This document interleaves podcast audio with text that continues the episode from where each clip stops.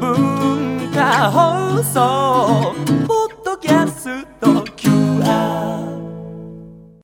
月曜日のこの時間はリスナーご意見番いいねっか新潟。ラジオ機のあなたに知っていただきたい新潟県についての情報をお届けしています。あなたにも一緒に考えていただきたい新潟県についてのクイズもあります。お付き合いください。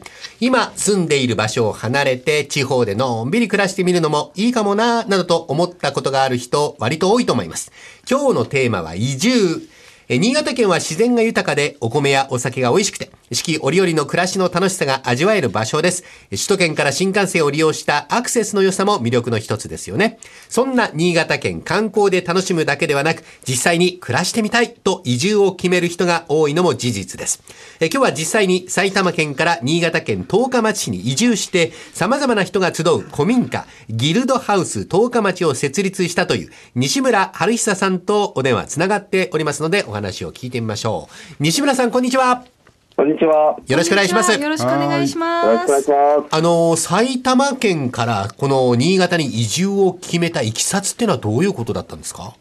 そうですね。ええあの自分はあの東京とかで20年近く会社員をしていたんですけども、はい。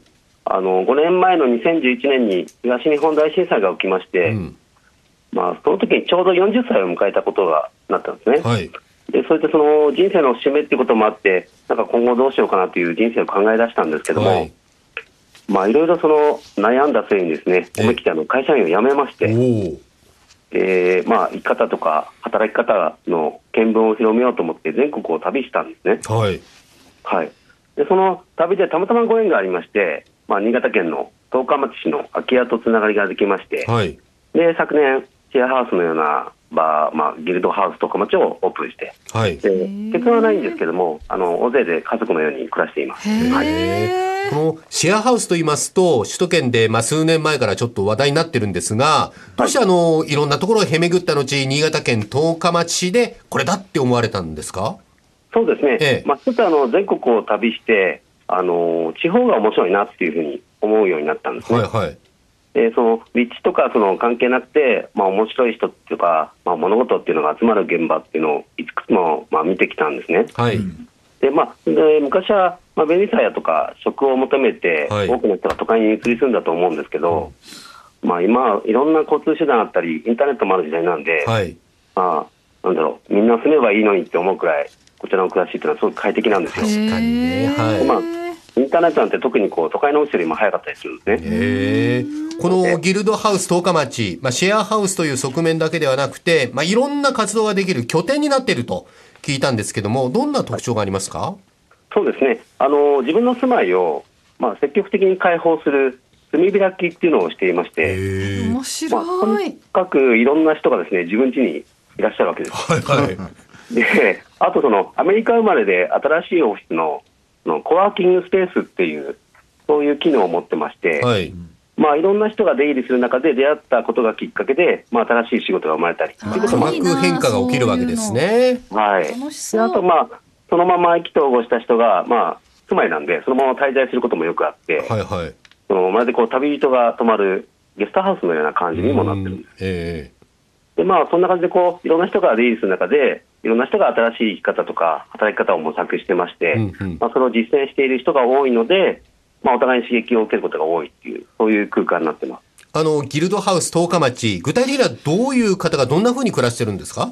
はい。今、あの、現在10名が、まあ、山奥に住んでまして、へはい。で、出身地とか年齢とか性別、経歴、みんなバラバラなんですね。えはい。で例えばその小さな女の子を連れたシングルマザーの方も7ヶ月ぐらい住んでたことがあって、はい。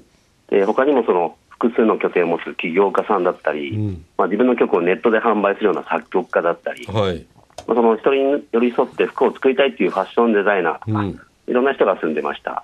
で、はいまあ、あとは何をするでもなくこうぼんやりする人もいたりします。はい、いいな相当フレキシブルですね。そうですね、ははいい。実際にあの、十日町に暮らしてみて、どんな風にお思いになります？そうですねあの本当都会暮らしからの初めての田舎暮らしなのではい。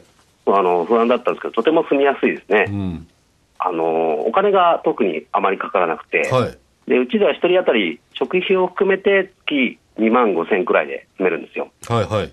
で十日町市っていうのはもともと町づくりとか芸術の盛んな地域で、えー移住者が多くて、うん。えー地元の人たちがそういう意味でこう温かく迎えてくれるっていうのも大きかったんですね。そういうの大事ですよね。はい。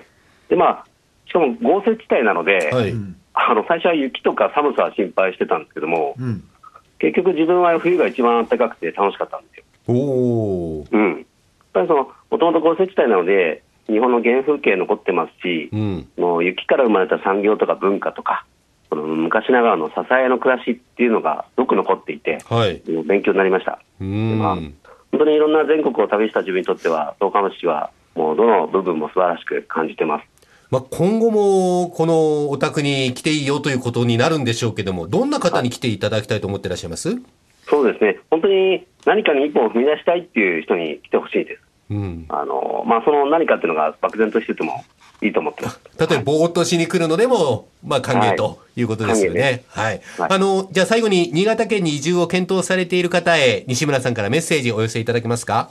はい、えーギルドハウス十日町には、まあ、たった7軒しかない限界集落なんですけど、この1年半で国内とか海外から延べさ4300人がいらっしゃったんですね。はい、なのであの、とにかくいろんな人が来てますんで、難しいこと考えず、とにかく一度、足を運んで見ていただきたいと思ってます。うん。で例えばその夏休みの1ヶ月をここで過ごしたご家族もいらっしゃいましたし、まあ、そういったことですぐに移住しなくてもいいから、まずは試しに短期滞在とか、週末だけでもいいので、一度もお待ちしてます。はい。でまあ、できましたら、そのインターネットで、ギルドハウス十日町と検索していただいてですね、メッセージをお寄せいただければ、まあ、電話番号も載ってますし、はいスカイプとか LINE でお話しすることもできますので、よろしくお願いします。はい。あの、まあ、地方の暮らしにおいて自分らしい働き方や生き方を見つけるという、今注目の取り組みについてお話をいただきました。西村さん今日ありがとうございました。ありがとうございました。ありがとうございました。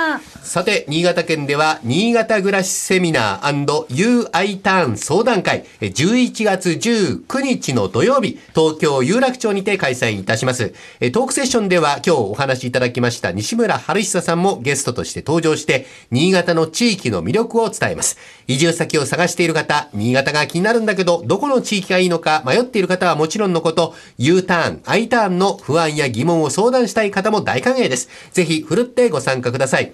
お申し込みは、新潟暮らしホームページのトピックス、え新潟暮らしセミナー &UI ターン相談会申し込みフォームから、また、申し込み書にご記入の上、郵送やファックスでも受け付けております。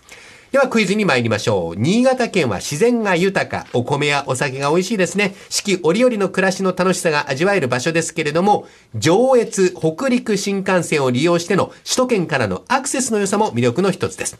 では、首都圏から最も近い越後湯沢駅と東京駅との間の所要時間はおよそ何分かかるでしょうかまあ近似値クイズですね。首都圏から最も近い越後湯沢駅と東京駅の間、所要時間およそ何分か。新幹線を利用しての時間となりますね。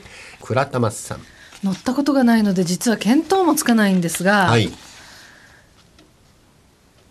1時間？はいはい。1時間ですね。はい、60分。大竹さん。まあ1時間20分ぐらいはかかるんじゃないか、まあ2時間はかかんないよな、と思うまあ、まあ、新幹線でしょ、はい。1時間25分ということで22分にしようかな、82分ですかね。まあどうでもいい話、はい、はい。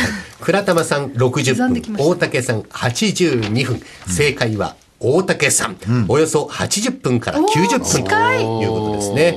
あの、首都圏まで通勤できる時間ということで、湯沢町は首都圏に通勤しながら子育て真っ最中のご夫婦を対象にして、新幹線通勤の補助。これ月最大5万円を10年間補助してると。すごいな。はい。で、18歳以下の子供の医療費全額無料制度なども導入しておりまして、全力応援していると。湯沢町の魅力を凝縮した2分間のムービー、ライブアットマーク湯沢や、実際に首都圏から湯沢町に移住した子育て家族のインタビューの動画を制作しておりまして、こちらの PR 動画は、いいねっか新潟ウェブで掲載しますので、ぜひチェックしてみてください。え今週は新潟への移住をご紹介しました。来週以降もこの時間は新潟県の情報をお伝えしていきます。楽しみにしていてください。このいいねっか新潟のコーナーは文化放送のホームページにて、ポッドキャスト配信されています。ぜひお聞きいただいて、新潟県について詳しくなってください。そして、いいねっか新潟で取り上げた内容をさらに詳しくご紹介している公式ウェブサイト、ウェブ版いいねっか新潟と公式 Facebook もあります。ぜひ放送と合わせてお楽しみになってください。最後にお知らせです。今、新潟の観光と食に関するウェブアンケートを実施しています。ご回答いただいた方へのプレゼントもありますよ。文化放送ホームページへアクセスしていただいてアンケートにお答えください。この時間はリスナーご意見番いいねっか新潟をお送りしました。